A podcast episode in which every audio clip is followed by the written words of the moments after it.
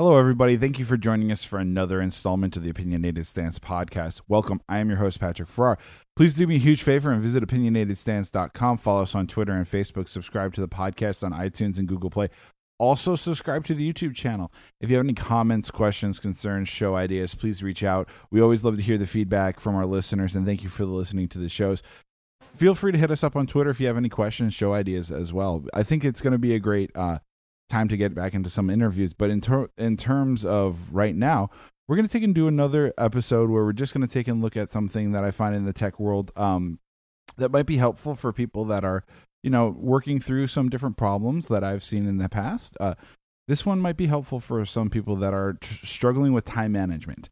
I think that uh, developers sometimes take in, you know, get tasks that they have to do, and you know, it's like, oh, they keep going. And it's like, it's like in Seinfeld where Newman says the postal, uh, the mail never stops, and the barcode reader breaks, and it's Publisher Clearinghouse Day.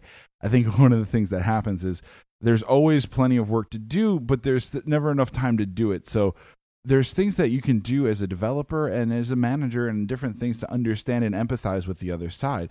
So I wanted to take in touch base and talk a little bit today about an essay that was forwarded to me a couple years ago back when I started taking and working professionally in the software industry, just to talk about schedules and to talk about schedules around uh, what a manager schedule is and what a maker schedule. And this is not my original work for the essay, but I want to take and give credit to Paul Graham, who is one of the founders of Y Combinator. And Y Combinator, if you don't know, is a large VC firm, uh, an accelerator that is out in Mountain View, California. And Y Combinator uh, is one of the places that if you're a tech company, you probably want to go take and get involved with. They've had several large uh, tech firms come out of there that are people use on an everyday basis uh, some of their big alumni that have come out of there in terms of investment and everything like that are Dropbox, Airbnb, Twitch, Instacart, Heroku. There's Docker is one of them.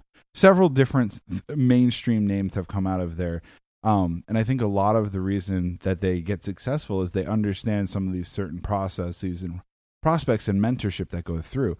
And so, what I wanted to talk about is break down a little bit about this makers versus managers schedule essay and then see explain a little bit how it's impacted my life. So Paul basically lays out uh, that a manager's schedule is usually appointment based and it breaks down into you have a calendar for a day and that day is broken down into hour long chunks and you try to fit meetings into there and once you have a meeting for an hour you can then switch from being a marketing managing marketing meeting to a sales meeting to a prospecting meeting to a this meeting to a that meeting and your schedule is basically built for that. It's built and designed to have the flexibility to take and talk potentially if you wanted to to eight different uh, core co- concepts and competencies of your business in a single day and that's not a bad thing it's a, just a thing so like even if you're working a normal uh, five day week you could take and for every hour take and have it accounted to talking to different people on different days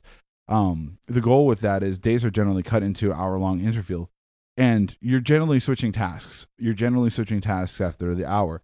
Um, if you do have to have tasks that go longer, you can block them out. But the main notion is you're trying to encompass an overarching net of what's going on in the business.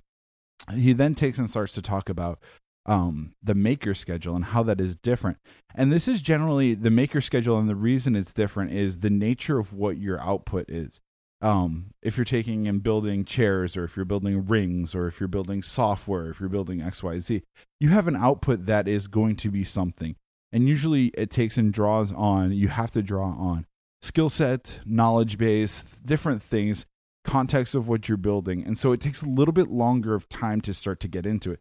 Like if you're doing a data analysis analysis project you're going to need larger blocks of time. And he said the maker schedule is generally broken down into larger blocks of time where it's you either like two of them you have a half day they're broken into half days because you may take and have to take and get into like oh i'm doing this data analysis problem i have to understand what the data is first before i can take and make any any great assumptions of how to take and work with it he says that on a maker schedule meetings on the one hour manager schedule are toxic because they break up that. So, say you're working on a project and it's in your half day and you start at eight o'clock in the morning and you have a 10 o'clock meeting.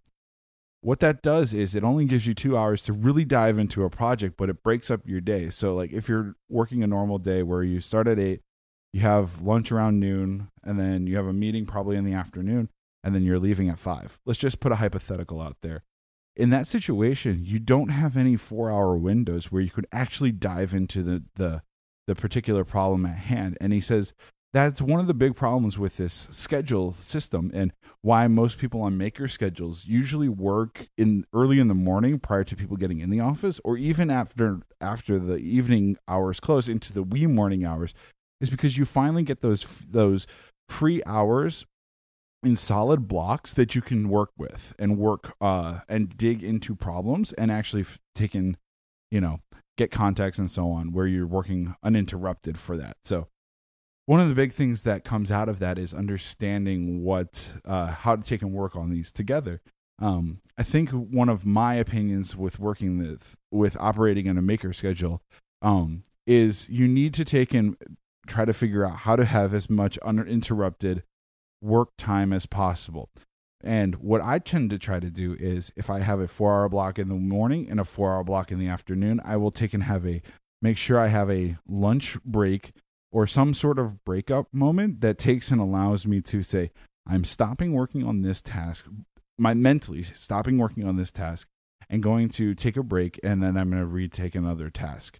And that what that does is it allows is it allows you to context switch um, pretty effectively without um, having to re-engage into a certain problem set. So the problem that happens with if that was broken into two hour windows where you had four blocks is if you're getting called away, you have to re engage. And if you're working on a complex bug, a complex issue, something like that, it's really tough to re engage. Or if you're even switching, there's technical implications of re engaging or switching context. If you're working on project A, you need to go work on project B. You may have to ch- change infrastructure, do this. That will take in take time to actually do those things. So that's one of the things is avoid distractions, create an environment for your success. Uh, the second thing is identify the schedule that you're on and embrace the steps for efficiency.